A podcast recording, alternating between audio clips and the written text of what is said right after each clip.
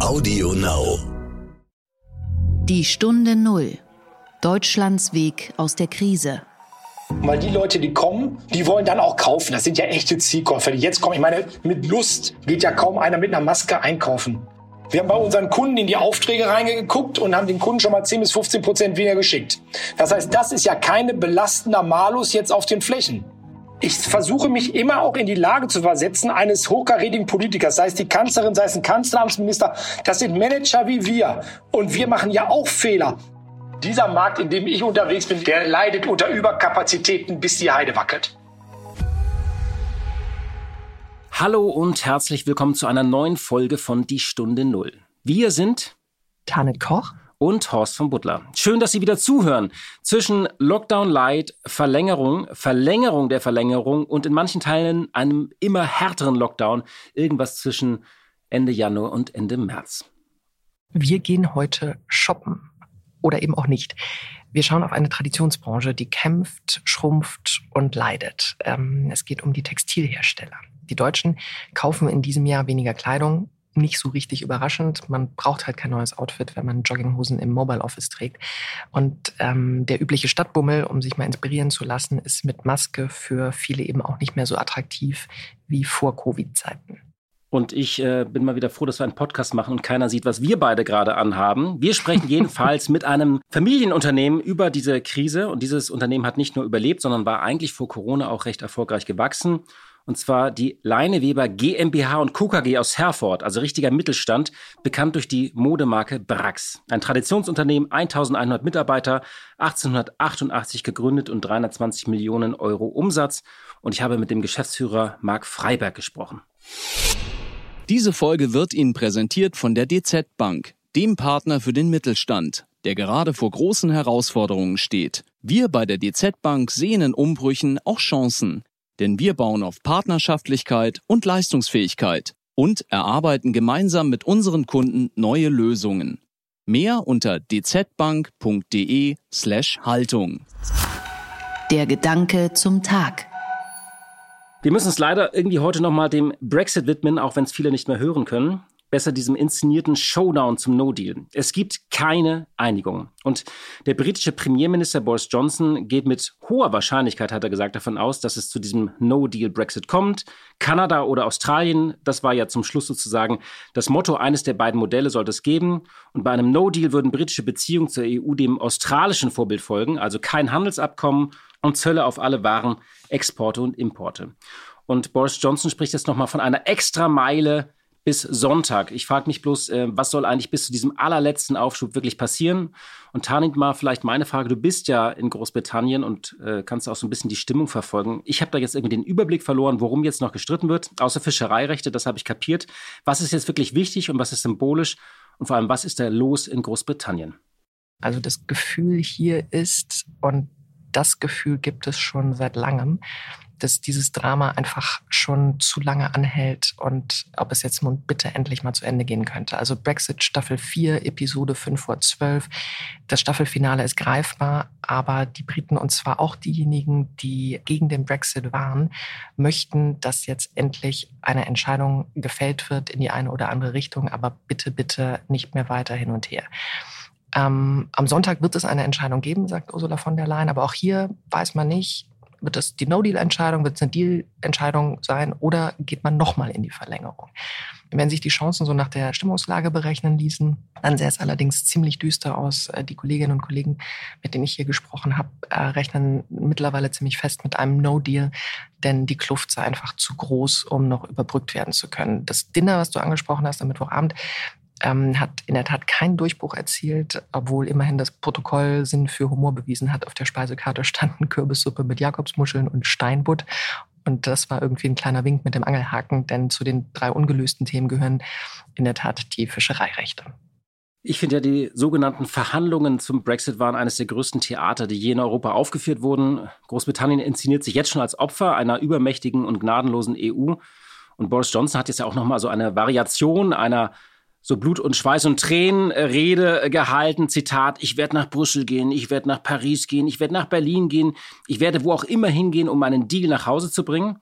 Ich glaube das nicht mehr so richtig. Ich kann die Briten ein bisschen verstehen, denn wenn man sich auf faire Bedingungen einigt, okay, aber wenn man sich sozusagen auch in alle Zukunft auf diese Bedingungen der EU irgendwie einlassen muss, dann muss man sich ja fragen, warum eigentlich dieser ganze Stress, oder? Oder sehe ich da was falsch? Na, eines der, der vielen Probleme ist zum Beispiel, dass Boris Johnson, du hast ja angesprochen, ähm, der mit seinem sympathischen blonden Wuschelkopf ähm, durchaus charmant auftritt, einfach kein wirklich glaubwürdiger Verhandlungspartner ist. Zuletzt wollte er die mühsam ausgehandelte Nordirland-Übergangsregel völkerrechtswidrig kippen. Das hilft natürlich nicht, ähm, auch seinen eigenen Leuten nicht, in Brüssel Dinge durchzusetzen. Also da sind Fronten einfach, einfach verhärtet und das hieß, dass die Vorschläge, die von den Briten am Mittwoch gemacht wurden, auf sozusagen Poker-Faced, Stone-Faced Gesichter der Brüssel-Seite stießen. Aktuell sind gut 95 Prozent ausverhandelt. Der irische Premier Michael Martin spricht sogar von 97 Prozent. Aber die fehlenden Prozent haben es eben in sich, denn dabei geht es um sehr Grundsätzliches, um nicht zu sagen Ideologisches. Also ich würde mich mal ganz weit aus dem Fenster lehnen und sagen, so emotional auch um die Fischereirechte gefochten wird, am Ende scheitert ein Deal nicht daran. Ähm, die EU-Fischer holen Meerestiere und, und Fische im Wert von gut 20 Millionen Euro jährlich aus britischen Gewässern. Sowas lässt sich kompensieren. Aber die anderen Punkte sind entscheidend. Großbritannien möchte als Ex-Mitglied einfach nicht schlechter behandelt werden wie Staaten, zum Beispiel Kanada, die nie Mitglied waren. Und was in Brüssel, aber auch in Berlin lange nicht verstanden wurde, beziehungsweise immer noch nicht verstanden wird, ist, dass die Briten es mit dem Spruch Take Back Control ernst meinen. Da wurden die Briten lange unterschätzt. Ich kenne etliche Politiker, die in Berlin ähm, über Jahre hinweg gesagt haben, also seit 2016, nee, es wird nicht zum Brexit kommen, nee, äh, das, das scheitert am Ende an Westminster und da wird es nochmal ein Referendum geben. Also die das wirklich nicht ernst genug genommen haben, um mit voller Kraft sich da in die Verhandlungen zu stürzen. Und auf der anderen Seite hat äh, Großbritannien vollkommen die Geschlossenheit der 27 äh, verbleibenden EU-Staaten unterschätzt und hat immer damit gerechnet, dass am Ende irgendwie Mutti Merkel kommt und ähm, die Kohlen aus dem Feuer holt. Aktuell sieht so aus, dass Boris Johnson eine wirklich satte Mehrheit von 80 Stimmen im Unterhaus hat und von seiner Partei, von seiner eigenen Partei aus wirklich kein starker Druck kommt, dass er unter allen Umständen einen Deal hinbekommen muss. Und zwar erst recht nicht einen, in dem man sich auf Jahre hin verpflichtet, Regeln umzusetzen, an deren Entstehung man gar nicht mehr mitwirkt. Also er hat gestern das Beispiel gebracht, dass man irgendwie so ein Zwilling sei und äh, wenn der EU-Zwilling beschließt, sich die Haare schneiden zu lassen, müsse man dann als britischer Zwilling sich auch die Haare schneiden lassen, wenn der EU-Zwilling sich eine teure Handtasche kauft. Warum sollte man sich dann unbedingt als, äh, als UK-Zwilling auch eine teure Handtasche kaufen? Also angesichts der Frisur von Boris Johnson habe ich das erste Mal verstanden, was die Position der Briten überhaupt ist. Ganz, ganz genau. Am Ende steht fest, beide werden leiden, aber Großbritannien mehr. Großbritanniens Wirtschaft wird ja um 11 Prozent schon schrumpfen in diesem Jahr. Die Exporte minus 13, die Importe minus 21 Prozent. Das Haushaltsdefizit 19 Prozent, die schwerste Rezession seit 300 Jahren. Und ich habe das Gefühl, in dieses große, dunkle, schwarze Loch will man diesen harten Brexit einfach jetzt noch so ein bisschen reinkehren. Das Wachstum wird dadurch allerdings niedriger bleiben, auf Kosten einer sogenannten Freiheit und inszenierten Kontrolle. Das muss man am Ende einfach sagen. Der Schaden für beide ist da. Absolut.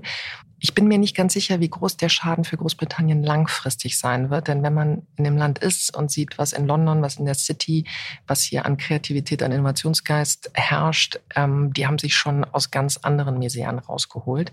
Da traue ich den Briten eine Menge zu. Kurzfristig wird der wirtschaftliche Schaden aber erstmal enorm sein.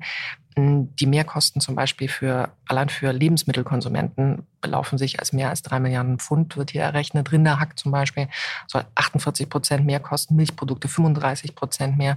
Und viele Briten stellen sich mit ihrem Galgenhumor schon darauf ein, dass sie sich über Jahre hinweg von sehr, sehr günstigem Lamm ähm, hier produziert und sehr, sehr günstigem Fisch hier gefangen ernähren werden müssen. Aber machen wir uns nichts vor, in der EU am stärksten betroffen wird Deutschland sein, weil Großbritannien unser fünftwichtigster Handelspartner ist. Für Frankreich ist die Insel keineswegs so zentral und ist im Übrigen auch schon immer ein Rivale der Franzosen gewesen. Und auch das erklärt, warum Emmanuel Macron und sein Brexit-Minister Clément Beaune auch schon seit Jahren bereit sind, es auf einen harten Brexit ankommen zu lassen. Angela Merkel ist mit einer kleineren Gruppe von EU-Staaten, also den Niederlanden und Polen zum Beispiel, ähm, kompromissbereiter, aber eben auch nicht um jeden Preis. Die Stunde Null. Das Gespräch. Die Textil- und Modeindustrie hatte in den letzten Jahrzehnten immer wieder mal und auch schon vor Corona stark zu kämpfen. Die Branche ist in Deutschland stark vom Mittelstand geprägt. 1400 Unternehmen waren es 2018. Sie litt unter dem schrumpfenden Einzelhandel und war schon zuvor eingekeilt zwischen Discountern, den großen Labeln wie Adidas und Puma, die selbst ähm, in eigenen Läden oder online verkauften, und Ketten wie Zara, H&M und Billiggeschäften wie Primark so gab es in den vergangenen Jahren natürlich immer wieder Insolvenzen und auch Schieflagen von einst klangvollen Namen. Esprit, Strenes, René Lézard, die in diesem Jahr teils erneut pleite gingen und in Schutzschirmverfahren mussten. Zum Beispiel Escada oder Gary Weber, aber auch Tom Taylor ging in Insolvent und wurde an Chinesen verkauft. Modehändlern und Ketten ging es allerdings nicht besser. Appelrad Küpper, Hallhuber oder Bonita wären hier zu nennen. Der Umsatz mit Bekleidung ist eben stark eingebrochen. Im Schnitt laut Handelsverband um minus 30 Prozent im ersten Halbjahr. Laut Statistischem Bundesamt lagen die Erlöse im Einzelhandel mit Textilien, Bekleidung, Schuhen und Lederwaren Ende September bei minus 23 Prozent. Im Jahr 2019 gaben die deutschen Privathaushalte übrigens rund 77 Milliarden Euro für Bekleidung und Schuhe aus, also eine stolze Summe. Und die Ausgaben waren in den Jahren davor eigentlich immer gestiegen. Jetzt gibt es Berichte über Kleiderberge, über überquellende Lager und Läden. Dazu muss man sagen, in der Textilindustrie gab es schon in den vergangenen Jahren, du hast es eben angedeutet, im Schnitt immer so zwischen 30 bis 60 Insolvenzen, ebenso in der Bekleidungsindustrie. Die Frage ist also, was ist jetzt eigentlich strukturell und was war schon vor Corona da und was ist auch vielleicht einfach selbstverschuldet? Im Ausland sieht es übrigens nicht besser aus. In den USA zum Beispiel ähm, geht's Brooks Brothers nicht gut. Äh, daneben auch Kaufhäusern wie JC Penney oder J. Crew. In Großbritannien ist vor kurzem die Arcadia Group von Philip Green zusammengebrochen. Dazu zählt unter anderem Topshop und dazu der Filialist Debenhams. Ähm, es kommt eben alles zusammen. Lockdown im Frühjahr, dann geht der Trend natürlich zum Online-Shopping weiter und nun sind die Geschäfte in Deutschland zwar offen, aber die Frequenz in den Innenstädten ist stark zurückgegangen und hinzu kommen natürlich Beschränkungen im Handel, wie zum Beispiel die Anzahl der Kunden pro Quadratmeter. Und über all diese Probleme sprechen wir heute mit einem Familienunternehmen, das auch kämpft, sich aber eigentlich ganz gut behauptet hat. Und zwar die Leineweber GmbH und KKG aus dem ostwestfälischen Herford, bekannt durch die Modemarke Brax. Ein Traditionsunternehmen, 1888 gegründet. 2019 haben sie noch 320 Millionen Euro Umsatz gemacht. Das werden in diesem Jahr deutlich weniger, eher so 250 Millionen Euro, rechnet Brax. Jeder siebte Euro oder 14 Prozent macht Brax inzwischen online. Und ich habe mit Marc Freiberg, dem Geschäftsführer, über all das gesprochen. Einen schönen guten Tag nach Herford, Herr Freiberg. Ja, einen schönen guten Tag nach Berlin, Herr von Butler. Wenn Sie in diesen Tagen mit einem Freund auf dem Glühweinmarkt zusammenkommen würden, ein Freund, den Sie lange nicht gesehen haben, das geht zwar nicht, aber stellen wir uns einfach mal vor, es ginge. Also Sie würden mit diesem Freund da stehen, schönen Glühwein trinken und der würde fragen, Marc, wie war dein Jahr? Was würden Sie da sagen? Also ich glaube, ich würde ihm antworten, dass es ein, ein Jahr der hohen Berge und der tiefen Täler ist. Also ich glaube, genauso fühlt sich ja auch gerade dieses Jahr so an. Also ich versuche das immer so für einen Freund, für das privat und beruflich ja beantworten. Also privat hatte ich Gott sei Dank keine Täler. Das muss man ganz ehrlich sagen. Das ist trotzdem ein schönes Jahr, auch wenn die Reisen vielleicht so nicht stattgefunden haben, die wir uns so erträumt haben. Äh, meine Frau und ich sind sehr reiseaffin, die Kinder auch. Das hat jetzt nicht mal alles so stattgefunden, wie wir uns das vorgestellt haben. Aber trotzdem war das privat äh, in Ordnung das Jahr. Das kann man nicht anders sagen. Beruflich ist es so, dass ich ja ähm, auf der einen Seite einen kleinen Karriereschritt machen durfte in diesem Jahr. Deswegen freue ich mich auch. Aber, und das ist gar keine das ist auch keine, keine Überraschung. Ähm, mit der Pandemie, mit Corona ist es natürlich so, dass die, unsere Branche in der Bekleidung sehr stark leidet. Und äh, auch unsere Firma kann sich ja nicht vollkommen davon ausnehmen. Wie geht's denn Drax eigentlich? Also wie, wie wenn man, wenn man jetzt so ein bisschen Bilanz zieht, sind ja ein typisch mittelständischer Modehersteller, zählen schon zu den zehn größten äh, Modelabels in Deutschland, machen rund 300 Millionen Umsatz oder 320 im letzten Jahr, 1100 Mitarbeiter. Wie geht's Brax? Sagen wir es mal so, also prä-Corona sozusagen, Ende letzten Jahres durften wir den höchsten Umsatz unserer Firmengeschichte vermelden. Also wir haben tatsächlich ja, 320 Millionen gemacht im letzten Jahr, Konzernumsatz. Das ist eine Summe, die wir so in der Vergangenheit noch nie hatten. Und äh, ja, da war man natürlich auch stolz drauf. Und man muss auch sagen, trotz der Schwierigkeiten, die unser Markt ja eigentlich schon länger hat, weil das Corona jetzt plötzliche Schwächen aufgeführt hat oder, äh, oder freigelegt hat, hat es eher beschleunigt. Also viele Dinge in unserer Branche waren in den letzten Jahren ja auch nicht gerade von Erfolg gekrönt. Wir konnten uns da ganz gut behaupten. Und auch der Start ins Jahr, so Januar, Februar war echt okay. Wir haben vernünftig geliefert, alles gut. Und dann kam der Shutdown, bekanntermaßen. Dann kam Corona, ich kam aus Österreich zurück. Ich war im Skiurlaub und musste genau an dem Tag dann auch zurück, als die Hotels alle zumachten. Und gleich Corona mitgenommen oder ging das? Äh nee, tatsächlich nicht. Ähm, ich kriegte, ich kriegte interessanterweise Freitagabend einen Anruf hier vom Gesundheitsamt in Herford äh, da wo ich lebe und wo unsere Firma auch ansässig ist. Und die haben gesagt, ja, ja, also Sie kommen jetzt hier aus Österreich zurück und äh, einer Ihrer Freunde, die dabei waren, ist Corona-positiv. Sie müssen sich jetzt testen. Oh, da war ich jetzt mal ganz nervös. Ich sagte, wo geht die Reise hin? Da bin ich zu so einem Abstrichzentrum hier gefahren. Das war aber total unspektakulär. Kriegtest du 24 Stunden später das Ergebnis und Gott sei Dank war es negativ, aber ich musste trotzdem tatsächlich auf Anweisung dann äh, trotzdem 14 Tage in Quarantäne. Und äh, ich habe dann vom Homeoffice, was ich mir dann schnell installiert hatte, aus gearbeitet ja, und äh, um zurückzukommen auf das Thema, wie geht es Brax damit? ehrlich gesagt, sind wir da relativ schnell auch in so einen Krisenmodus verfallen. Und ehrlich gesagt, Krise können wir gar nicht. Also wir kamen in eine Situation, wir sind ein erfolgsverwöhntes ähm, Unternehmen, uns gibt seit 1888 und so eine Krise, wie wir jetzt haben, hatten wir zuletzt 1971. Äh, und das hatte damit da nichts mit Corona zu tun. Also wenn ich den Geschichtsbüchern richtig entnommen habe, war das eher was mit Weltwirtschaftskrise zu tun gehabt seinerzeit. Und jetzt ist eine, eine Pandemie ausgebrochen, die natürlich sofort auf unser Geschäftsmodell äh, niedergeschlagen hat, weil wir liefern ja relativ just in time. Das heißt, wir hatten zum damaligen Zeitpunkt im März, die Märzwaren noch gar nicht ausgeliefert. Das heißt, Hunderttausende von Teilen hingen hier. Und das, der zweite Teil unseres Geschäftsmodells ist ja, dass wir ganz viel von unserem Lager nachliefern, auf unser Risiko sozusagen produziert haben. Und das ganze Zeug hing da jetzt. Und äh, wir reden nicht von 3000 Teilen, wir reden von Hunderttausenden von Teilen, wo wir in dem Moment wussten, das werden wir nicht mehr in den Handel liefern. Ja, und dann sind wir relativ schnell in so einen, wie gesagt, in so einen Krisenstabsmodus verfallen, wo wir dann gesagt haben, wir kommen auch dann, wenn es sein muss, virtuell eben zusammen. Das ging ja relativ schnell. Wir waren schon auf Outlook 365 geschult. Gut. Bei Teams musste sich so eine Geschäftsführung dann erstmal so ein bisschen eingerufen. Das ist ja nicht so deren Tageskommunikationstool in der Vergangenheit gewesen. Und dann haben wir natürlich so uns ein bisschen mal geschaut, wo geht die Reise hin? Was werden wir verlieren an Umsatz? Was für Kosten werden aufbauen? Wie hoch wird der Liquiditätsbedarf sein?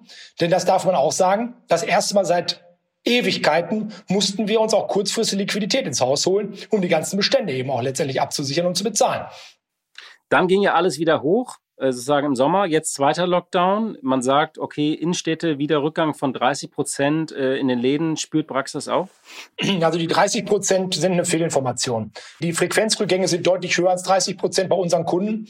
Das ist natürlich immer eine Frage der Erhebungsmethodik. Ne? Also wenn du bei High Street guckst, da gibt es natürlich von, von allem was. Also die ja letztendlich die Frequenzen messen. Da gibt es auch Frequenzrückgänge bei Kunden, die haben 60, 70 Prozent Rückgang. Und äh, ich meine, wenn es regnet, werden alle nass. Am Ende ist es so, dass die Umsätze im Einzelhandel, die gehen natürlich weniger stark zurück als die Frequenz, weil die Leute, die kommen, die wollen dann auch kaufen. Das sind ja echte Zielkäufer, die jetzt kommen. Ich meine, mit Lust geht ja kaum einer mit einer Maske einkaufen. Mit Lust stellt sich doch keiner vor irgendeinen H&M oder Zara. Das macht er, weil er keine Ahnung Bedarf hat oder sowas. Und äh, von daher, die, die Kunden, die kommen, die kaufen gut, die Trefferquoten sind gut. Die durchschnittlichen Warenkörbe sind gut, aber letztendlich reicht die pure Masse nicht. Und auch da kann ich wieder sagen, bis Oktober, da bin ich bei Ihnen, da ist die Welt wieder ganz in Ordnung gewesen. Gerade so der Oktober war echt ein guter Monat. Also nicht nur für unsere Marke, die Branche hat ein bisschen aufgearbeitet. Man kam ja schon ansatzweise mal wieder so auf die Umsätze des Vorjahres. Und dann kam der November. Und der November und Dezember geht wahrscheinlich die Geschichte ein, aber leider nicht positiv, was die Frequenz angeht, die Umsätze und auch die Abverkaufsquoten. Diese Folge wird Ihnen präsentiert von der DZ Bank, dem Partner für den Mittelstand.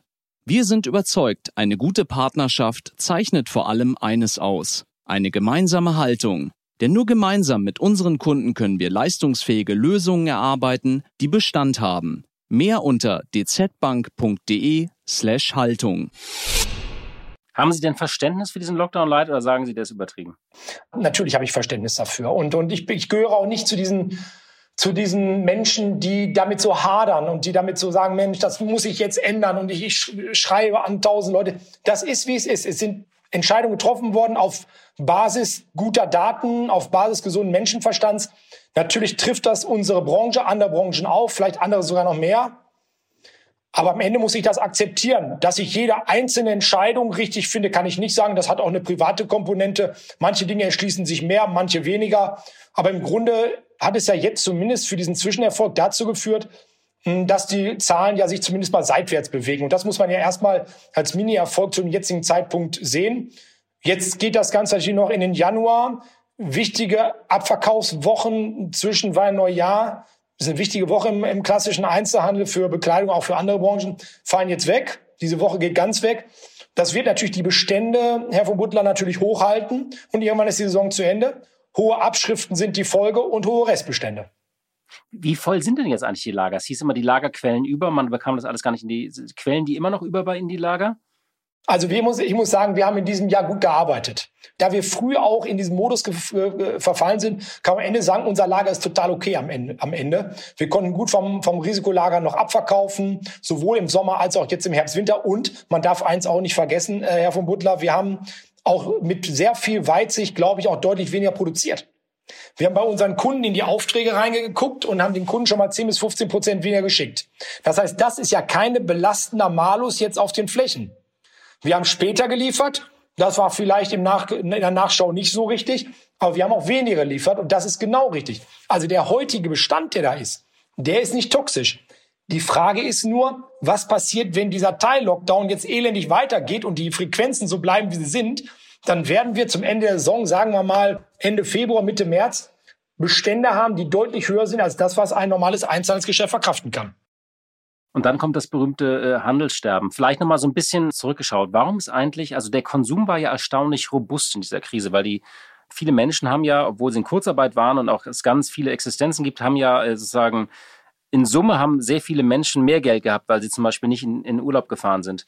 Aber ausgerechnet Textil hat als Kategorie beim Konsum gelitten. Was ist da eigentlich Ihre, Ihre Erklärung dafür?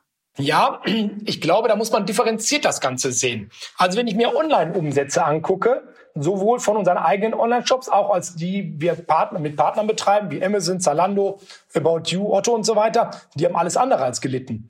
Ähm, ich komme gerade aus dem Call mit About You, äh, gerade direkt bevor wir beiden hier miteinander telefonieren. Also die haben ein Top-Jahr und die machen nur Bekleidung. Die haben ein Top-Jahr hinter sich. Äh, die schauen wirklich schon voller Freude zurück und auch unsere Entwicklung online ist ja äh, im zweistelligen Zuwachs. Das heißt, Bekleidung hat äh, sicherlich im Volumen in der Summe ein bisschen gelitten. Ja, da glaube ich, das glaube ich auch. Online aber ein wahnsinniges, wahnsinniges Wachstum hingelegt in diesem Jahr. Ähm, und äh, wenn man natürlich immer schaut und wenn über die Handels, ähm, über die, die positive Tendenz im Handel gesprochen wird, dann sind da natürlich Branchen drin, die absolute Profiteure dieser Krise sind. Und da möchte ich zum Beispiel an die Baumarktbranche mal erinnern. Ich glaube, ich habe was hier lesen, die liegen, glaube ich, jetzt noch plus 16 Prozent auf einem hohen Niveau in diesem Jahr. Und äh, das waren natürlich auch die ersten, oder die hatten ja gar nicht zu, glaube ich. Ich weiß gar nicht, ob die überhaupt zu hatten. Zumindest äh, kann ich mich noch erinnern, dass ja der Baumarkt ja praktisch der neue Freizeitpark war, weil andere Geschäftsformen hatten ja zu. Und äh, die Baumärkte hatten auf. Das waren ja krude Szenen, die sich da abgespielt haben, skurril wirklich. Ähm, dass die Leute da mit, jeder hat einen Einkaufswagen in der Hand gehabt und hat dann irgendwie hinterher Kaugummi gekauft oder so. Hauptsache etwas anderes gesehen. Aber nichtsdestotrotz gibt es ja Branchen im Einzelhandel, die sehr wohl davon profitiert haben. Aber ja, äh, da gebe ich Ihnen recht, der stationäre Einzelhandel hat in diesem Jahr gewaltig gelitten. Aber ich hatte eins eben am Anfang gesagt, ich, ich weiß nicht, ob Sie sich noch äh, dran erinnern können. Ich habe gesagt, es gibt natürlich auch Themen in unserer Branche, die auch vor Corona schon da waren. Auf die würde ich gerne auch noch mal kurz zum Sprechen kommen. Lass, genau, was wollten Sie da, oder sagen Sie erstmal? Soll ich weiter plaudern? Ja, plaudern Sie erstmal genau, weiter. Was sind Ihre Themen? Ja ich habe auch so ein paar Themen mitgebracht. Der, der, der, der, eins ist klar. Dieser Markt, in dem ich unterwegs bin, in dem wir unterwegs sind, der leidet unter Überkapazitäten, bis die Heide wackelt. Das ist ja nichts Neues. Und es drängen ja immer neue Partner auf die unterschiedlichen Märkte, sei es stationär oder auch online. Es gibt Marken ohne Ende. Und gerade Deutschland ist ja nun, wenn wir heute mal über Deutschland hier sprechen, ist ja nun mal ein Hotspot, weil oft wird ja gesagt, im Einzelnen, gerade bei Mode, wenn du Deutschland überlebst als hochkompetitiven Markt, dann kannst du es auf der ganzen Welt schaffen, so ungefähr. Zumindest aber in Europa. Und ähm, das ist sicherlich ein Thema. Wir haben über Überfrachtung äh, mit, mit uns in unserer Branche, mit auch mit ruinösen Preiswettbewerben schon in den letzten Jahren. Und Corona beschleunigt jetzt da natürlich eine, eine Entwicklung, auch wenn die eigentlich, ich sage mal, fast vernünftig, die vernünftige Entwicklung, die volkswirtschaftliche Entwicklung jetzt dadurch verschiedene Maßnahmen wieder nicht stattfindet. Also eine Marktbereinigung werden Sie ja nur in Härtefällen jetzt erleben aktuell. Sie haben sich doch wahrscheinlich schon gewundert. Mensch, du, die machen alle kaum Umsätze, die haben Bestände, bis die Heide wackelt. Wie kann das sein, dass es die alle noch gibt?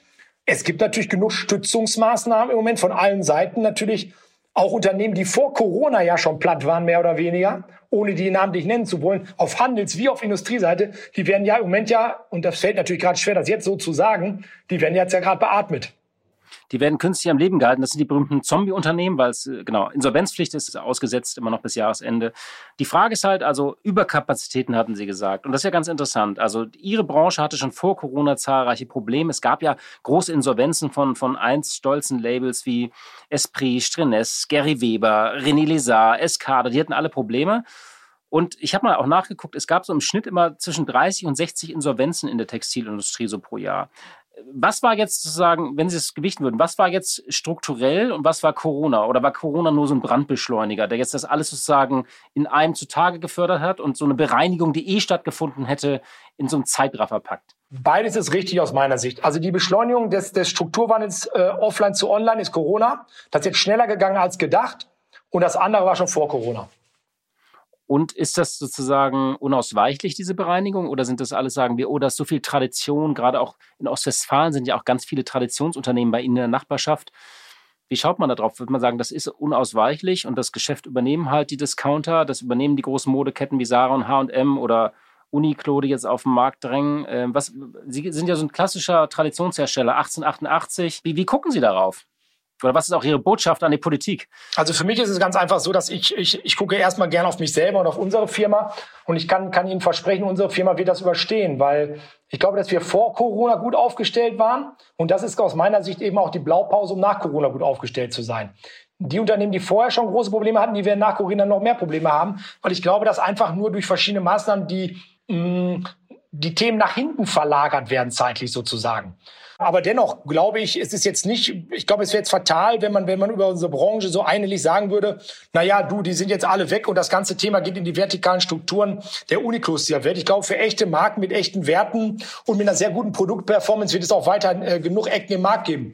Es kann natürlich sein, dass der eine oder andere ein bisschen kleiner wird und wenn er jetzt nach Corona wieder startet, möglicherweise sich auf Kernkompetenzen zurückzieht. Das kann sein, aber ich zähle hier nicht diese ganzen Unternehmen an. Also das, äh, da gehöre ich absolut nicht zu. Zumindest für unsere Marke kann ich das auch gar nicht in Anspruch nehmen. Also für mich ist das Glas, wenn ich an, an die nächsten Jahre denke, eher halb voll als halb leer. Es gab ja witzigerweise in Ihrer Branche ganz unterschiedlichste äh, Entwicklungen in diesem Jahr. Also man hörte Nachrichten aus Asien, wo einfach ganze Bestellungen auch storniert wurden und irgendwelche Produzenten plötzlich auf Millionen von Jeans saßen. Es gab Insolvenzen und Schutzschirmverfahren von großen Ladenketten, auch von Galerie Kaufhof, äh, von den Labels, die wir genannt haben. Was war für Sie so das prägendste oder eigentlich das einschneidendste, was Sie so wahrgenommen haben in Ihrer Branche? Also ehrlich gesagt war das Einschneidendste eigentlich das, das miteinander eigentlich in der Kette. Ich das gesamte, die gesamte Supply Chain, die Sie ja gerade mehr oder weniger dargestellt haben, von der, wirklich von der, von der, von der Beschaffungssystematik bis hin zu unseren Kunden, zu unseren Einzelhandelspartnern, dann kann man schon sagen, dass, dass das in der Zeit, glaube ich, auf Augenhöhe miteinander gesprochen worden ist. Und natürlich, wir gehören nicht zu denen, die unsere Vorlieferanten da im Stich gelassen haben. Wir haben das äh, vernünftig mit denen besprochen. Wir haben unsere Ware, die wir bestellt haben, abgenommen, was am Ende natürlich auch dann zu hohen Beständen führt, keine Frage. Aber wir, ähm, wir neigen dazu, hier in Ostwestfalen, aber wir im Speziellen, dass wir uns an Verträge auch halten. Und ich glaube, dass, dass wir eben sehr wertschätzen, auch mit unseren Kunden in die Dialoge gegangen sind. Was können wir tun? Was könnt ihr tun? Ehrlich gesagt hat das nicht bei jedem verfangen. Das ist auch klar. Nicht, du kannst ja nicht, du hast ja nicht eine Lösung, die für alle richtig ist. Wir mussten aber eine Lösung vielleicht hinlegen, wo wir sagen, wir nehmen Ware aus dem Markt oder wir machen das, wir machen das, dafür musst du bitte das machen. Das kannst du ja nicht in zweieinhalbtausend Einzelgesprächen machen. Das musst du ja schnell dann auch kommunizieren.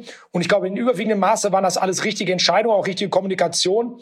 Und ähm, das, haben, hat bei nicht, das hat bei den meisten Kunden auch wirklich verfangen und die haben das auch zu schätzen gewusst. Das merke ich jetzt gerade in meinen, ähm, in meinen Gesprächen mit den Kunden. Wir machen jetzt die Jahresgespräche gerade und ich glaube, der Umgang, der ist da auch geschätzt worden. Was ich aber ganz besonders erwähnenswert finde, ist, dass trotz allem, trotz der Anpassung, die wir auch hier vornehmen mussten im Kostenbereich und damit auch im Personalbereich, hat das dieses Unternehmen nochmal richtig zusammengeschweißt. Natürlich war das nicht einfach. Wir haben, das ist auch bekannt, wir mussten es am Ende auch, damit wir auch aus meiner Sicht, aus Sicht diesen Umsatz vom letzten Jahr auf Sicht auch nicht wiederholen werden so schnell, allein schon durch die internationalen Unwägbarkeiten, haben wir natürlich unser Kostenapparat straffen müssen. Ja, wir mussten uns auch von Mitarbeitern trennen, teilweise von langjährigen Mitarbeitern. Wir haben eine Transfergesellschaft gegründet. Ich glaube, das waren faire Gespräche, die wir hatten. Und obwohl das ja für jeden hier nicht einfach war, gerade ich bin auch ein emotionaler Mensch. Ich bin seit 30 Jahren in dieser Firma. Ich kannte jeden einzelnen dieser 100 Menschen. Am Ende ist es trotzdem so, einmal war es notwendig. Und auf der anderen Seite hat es den Rest unglaublich zusammengeschweißt. Alle Entscheidungen, die wir jetzt getan haben, die wir, wir zusammenarbeiten, sei es im Homeoffice oder sei es hier im direkten Kontakt, wir sind noch mehr Team geworden, als wir es vielleicht vorher waren. Gibt es irgendwelche Fehler, die Sie der Politik jetzt vorwerfen eigentlich, wo die sagen, das hätten die anders machen müssen? Also Ladenschließungen waren ja umstritten im ersten Shutdown oder wie die sich jetzt von Woche zu Woche hangeln und den Lockdown immer verlängern. Gibt es, wo Sie etwas sagen, auch was Sie gerne loswerden würden? Nee, das muss man anders machen oder das war falsch. Ja gut, ähm, ich gucke einmal zurück und einmal bitte ins Jetzt. Also ich würde mit zurück anfangen. Also was ich wirklich, wo ich kein Verständnis für hatte, waren diese merkwürdigen äh, Schließungs- und Öffnungsorgien da direkt nach dem Shutdown, mit dem Shutdown. Baumarkt macht auf, Mode macht bis 800 Quadratmeter auf. Das fand ich doof und auch schlecht. Das haben wir hier auch über die politischen Kanäle mehr als kommuniziert. Die Verbände sowieso, auch wir auch direkt hier. Ich habe hier zur lokalen Politik einen recht guten Kontakt, die dann auch im Land und im Bund sitzen natürlich. Äh, das fand ich äh, falsch. Trotzdem muss ich sagen, ich versuche mich immer auch in die Lage zu versetzen eines hochkarätigen Politikers, sei es die Kanzlerin, sei es ein Kanzleramtsminister. Das sind Manager wie wir. Und wir machen ja auch Fehler. Und wir haben auch mal Situationen, die wir noch nie erlebt haben. Und da musst du dich auf das verlassen, was vielleicht dir deine Kollegen und die, die Experten sagen und musst Entscheidungen treffen. Und dann triffst du auch mal eine falsche Entscheidung. Das ist doch ganz normal. Und ich glaube auch, dass die Politik heute in der Rückschau das ein oder andere anders machen würde. Was ich jetzt gerade aktuell etwas kritisch finde, ohne die Branche in irgendeiner Form beurteilen zu wollen, ist natürlich, dass wir hier in einer Mehrklassengesellschaft nach meiner Meinung unterwegs sind. Im Moment wird gerade die äh, ohne Frage leidende Gastronomiebranche sehr einseitig unterstützt mit einer 75 Prozent Offerte ihres Umsatzes zum letzten Jahr. Ich sag mal, das ist ja fast ein Konjunkturprogramm, weil du hast ja gar keine Betriebskosten, du kaufst ja kein Fleisch ein und nichts. Und äh, das ist ja, du hörst ja plötzlich auch von Gastronomen nichts mehr. Also vor ein paar Wochen waren hier die Zeitungen voll von stöhnenden Gastronomen, die ähm, um natürlich um ihr Lebenswerk gefürchtet haben, auch nachvollziehbar und auch, äh, wie gesagt, auch für mich ein bisschen tragisch. Aber jetzt hörst du natürlich nichts mehr, weil natürlich das natürlich eine sehr starke Förderung ist. Und ähm, ich sage das mal ganz ehrlich, ohne beleidigt klingen zu wollen, in unserer Branche hat da nichts in dieser Richtung stattgefunden. Unsere Kunden werden nicht unterstützt. Jetzt soll es ja möglicherweise vielleicht eine Antwort geben äh, auf diese Dramatik, die sich im deutschen Fach Einzelhandel gerade abzeichnet. Äh, kann sein. Ähm, aber so richtig äh, greifbar ist das nicht. Und das ist etwas, was mir schon so an der Seele tut. Also ich habe das Gefühl, dass so zwei, drei Branchen nicht dabei sind mit der Lobby. Das ist die, der Tourismus. Wenn ich jetzt mal abgesehen von den Großen, die natürlich gestützt werden, jetzt mit Milliarden wie TUI, paar andere vielleicht. Aber der Tourismus hat überhaupt keine Lobby aus meiner Sicht. Da wird überhaupt nicht mit Augenmaß agiert. Und die Bekleidung hat keine Lobby und die Veranstaltungsbranche. Das sind so die drei, wo ich finde, da haben wir wahrscheinlich nicht die, offensichtlich nicht die richtigen Kontakte. Ja, die fallen so ein bisschen hinten runter. Es gibt eine Ausnahme in dieser Branche. Auch äh, der Hemdenhersteller Van Laak hat seinen Umsatz verdoppelt, dank eines Großauftrages der Regierung in äh, Nord- und Westfalen für Artenschutzmasken. Was haben Sie gedacht, als Sie es gelesen haben? Haben Sie da so ein bisschen die, Ihre Faust geballt oder gönnen Sie es den Kollegen? Ich gönne das den Kollegen. Weil, weißt du, du Sie müssen ja mal eins sehen. Der Herr von Danitz heißt er, glaube ich, ne? Ähm, weil er ist doch schlau. Der hat ganz schnell, hat der überlegt, ich habe irgendwie Kapazitäten das ist ja, der hat ja eigene Nähkapazitäten. Wir haben die ja gar nicht. Also wir haben ja, wir müssen ja keine Kapazitäten führen, wir haben ja keine Eigenproduktion. Das mag ja in dem Unternehmen dann möglicherweise anders sein. So, jetzt hat er da die Möglichkeiten. Wenn die Geschichte stimmt, hat ihn ja der Produzent da drauf gebracht oder der, der, der Mensch vor Ort. Hat gesagt, du, ich muss ja hier für den ganzen asiatischen Markt Masken nehmen, kannst du was nicht aufbauen? Und ich muss ganz ehrlich sagen, Chapeau. Im Gegenteil, ich habe keine, ich habe keine Faust. Ich finde das toll, dass ein Unternehmen so schnell Möglichkeiten, eine Nische erkennt und das zu seinem Vorteil nutzt, das ist, das ist für mich Unternehmergeist, den ich wirklich auch wirklich anerkennt äh, zur Kenntnis nehme. Und ob da diese Nummer da mit dem Laschet an so einem Quatsch, da beteilige ich mich überhaupt nicht. Ähm, ich merke gerade, unsere fiktive Plauderei am Glühweinstand kommt leider schon zum Ende. Sie könnte auch noch ewig weitergehen, aber vielleicht wäre so meine letzte Frage. Wie schauen Sie so, wenn Sie äh, in sich hineinschauen ins nächste Jahr? Sind Sie eher optimistisch und sagen, wie jetzt kommt der Impfstoff, das wird ein Wachstumsjahr? Oder haben Sie noch große Sorgen, dass wir uns so bis März quälen? Also ich bin erstmal vom Grunde her, glaube ich, ein relativ optimistischer Mensch. Hört man raus, hört man raus. Und ähm, ja, ich, ich sage schon, ich habe die Nachrichten in den letzten Tagen sehr aufmerksam verfolgt. Ich habe auch irgendwie so die Daumen gedrückt, richtig, für eine Branche, die ich überhaupt nicht kenne. Äh, äh mit Pharma kenne ich mich nun wirklich gar nicht aus. Ähm, und irgendwie habe ich so diese, diese, ich freute mich über jeden äh, Brotkrumen, der mir da hingeschmissen worden ist an Nachricht, an positiver Nachricht ich will es mal so beantworten. Ich möchte trotzdem noch etwas sagen. Was ich feststelle in vielen Nachrichten ist, und das meine ich überhaupt nicht, da will ich auch niemandem zu nahe treten. Ich habe das Gefühl, dass Bad News aber noch viel wichtiger genommen werden von, äh, von der, vom Journalismus als in der Vergangenheit. Wenn ich alleine daran denke, anstatt dass man einfach mal kurz sagt, oh komm, wir haben jetzt eine Perspektive, wir freuen uns jetzt mal, was auf unsere stimmungsgeladene Branche ja sofort positiven Abrieb hätte, wird sofort das Aber nach vorne gestellt vor dem Satz. Und ich weiß nicht, ich wollte irgendwie nicht hören, dass ich vielleicht erst übernächstes Jahr geimpft werde. Und, ähm, und trotzdem ähm, glaube ich, ehrlich gesagt, dass wenn jetzt wirklich das mit dem Impfen anfängt und ein echter Fahrplan da ist und lass den auch bis Herbst dauern, scheißegal, dann ist eine Perspektive da. Ich glaube, dann sind die Leute auch wieder fröhlicher. Und wenn die erstmal wissen, die ersten 30, 40 Prozent, die sind durch und äh, jetzt reicht das, wenn ich mit der Maske angebe, ich kann aber wieder in Urlaub fahren vielleicht und dies und jenes, da ist eine Perspektive. Eine wirtschaftliche Belebung für unsere Branche etwas stärker erwarte ich tatsächlich erst im zweiten Halbjahr, im nächsten Halbjahr. Ich glaube, das erste Halbjahr wird noch mal ein bisschen anspruchsvoller, weil da sind natürlich die Wintermonate noch drin. Der Winter geht im März, in, bis in den März mindestens in Deutschland und da muss man mal gucken, was jetzt Teil-Lockdown, ja, nein, kommt es aber zum Voll-Lockdown, auch das halte ich nicht für ausgeschlossen. Äh, deswegen muss man da ein bisschen gucken. Aber im Grunde sehe ich jetzt mittlerweile auch vor, diesem, vor dem Hintergrund dieser Möglichkeiten der Impfung recht positiv, äh, für, für mich persönlich sowieso, aber auch für unsere Firma. Herr Freiberg, das war sehr erfrischend. Vielen Dank äh, für dieses Gespräch. Dankeschön. Sehr gerne. Alles Gute. Ciao. Blick in die Märkte. Wie jeden Freitag schalten wir zu unserer Kollegin Katja Dofel. Sie leitet dort das Börsenstudio von NTV. Hallo, liebe Katja. Hallo ihr beiden. Tja, an der Börse konnte man diese Woche mal wieder das Staunen lernen. Ja, gestern hat die EZB getagt. Die Sitzung war mit Spannung erwartet worden. Was kam denn dabei heraus? Welches Signal hat die Zentralbank gesendet? Und wie waren die Reaktionen der Märkte? Okay, so groß wie angekündigt ist das Weihnachtsgeschenk der Europäischen Zentralbank nicht ausgefallen. Die EZB hat gesagt, man wolle das Anleihekaufprogramm um 500 Milliarden Euro aufstocken auf 1850 Milliarden Euro. Das Ganze dann eben auch zeitlich ausdehnen bis März 2022. Weiter also viel Geld ins System pumpen, um die Wirtschaft am Laufen zu halten und die Kreditvergabe durch die Banken zu stärken. Man sieht zwar, so heißt es seitens der EZB, dass sich die Industrie erholt, aber die Dienstleistungen, die kommen nicht so ganz hinterher. Ist ja auch kein Wunder, denn ein Teil der Dienstleistungsbranche, denkt man nur mal an Veranstaltungen, Kultur und teilweise eben auch Gastronomie, ist seit vielen Monaten im Lockdown. Gleichzeitig guckt die Europäische Zentralbank natürlich auch auf die Inflationsentwicklung und sagt, es ist eben so, dass die Inflation nicht kommt. Deswegen kann der Markt durchaus mehr Euros vertragen. Aber hier sagen Ökonomen Vorsicht. Das könnte sich im nächsten Jahr ändern. Denn, wie man schon mehrfach gehört hat, die Nachfrage der Verbraucher, unter anderem nach Einrichtungsgegenständen, nach Unterhaltungselektronik und überhaupt elektronischen Geräten, ist so hoch, dass die Lieferanten kaum hinterherkommen. Und das könnte dazu führen, dass dann doch die Preise steigen und damit wäre eine inflationäre Tendenz gegeben. Außerdem sagen Kritiker, ist das Ganze immer noch auch eine Stützungsmaßnahme für die Staaten. Finanzminister haben sozusagen einen Blankoscheck bekommen, denn die Haushaltslöcher der Euro-Staaten werden durch die Anleihekäufe der EZB bis auf weiteres gestopft. Und dann gab es ja noch zwei Börsendebüts, einmal von Airbnb und dann von DoorDash in den USA.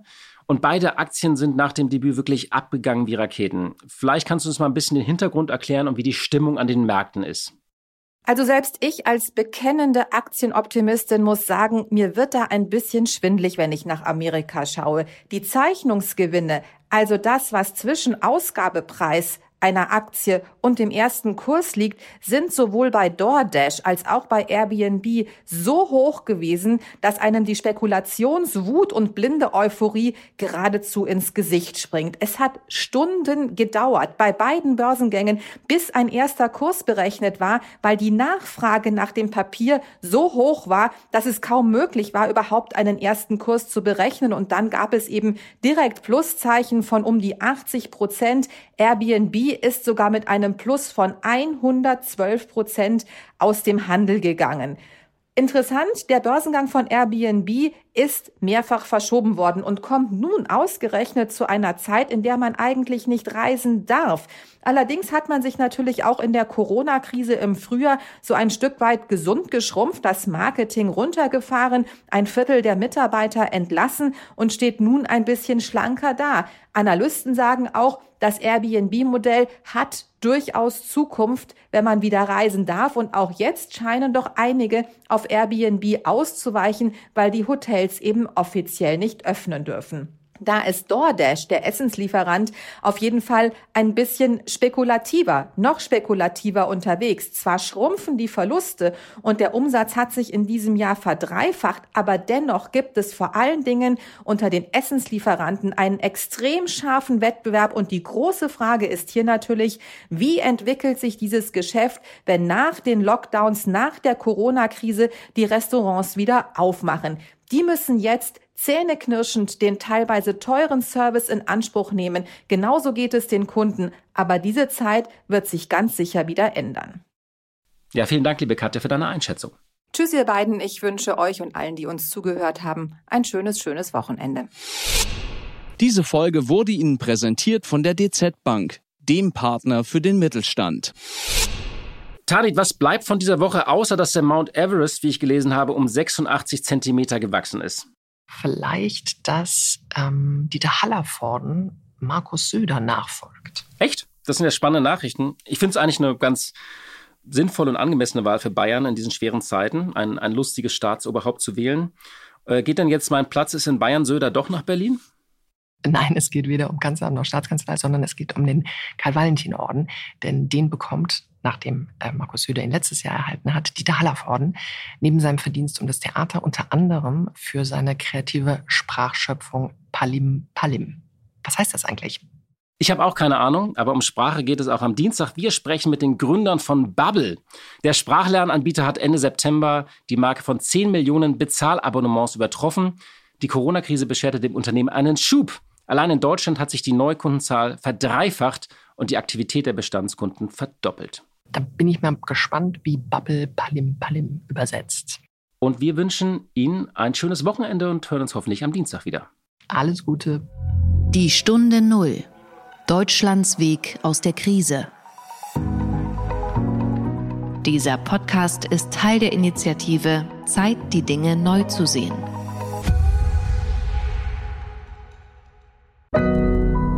Audio Now.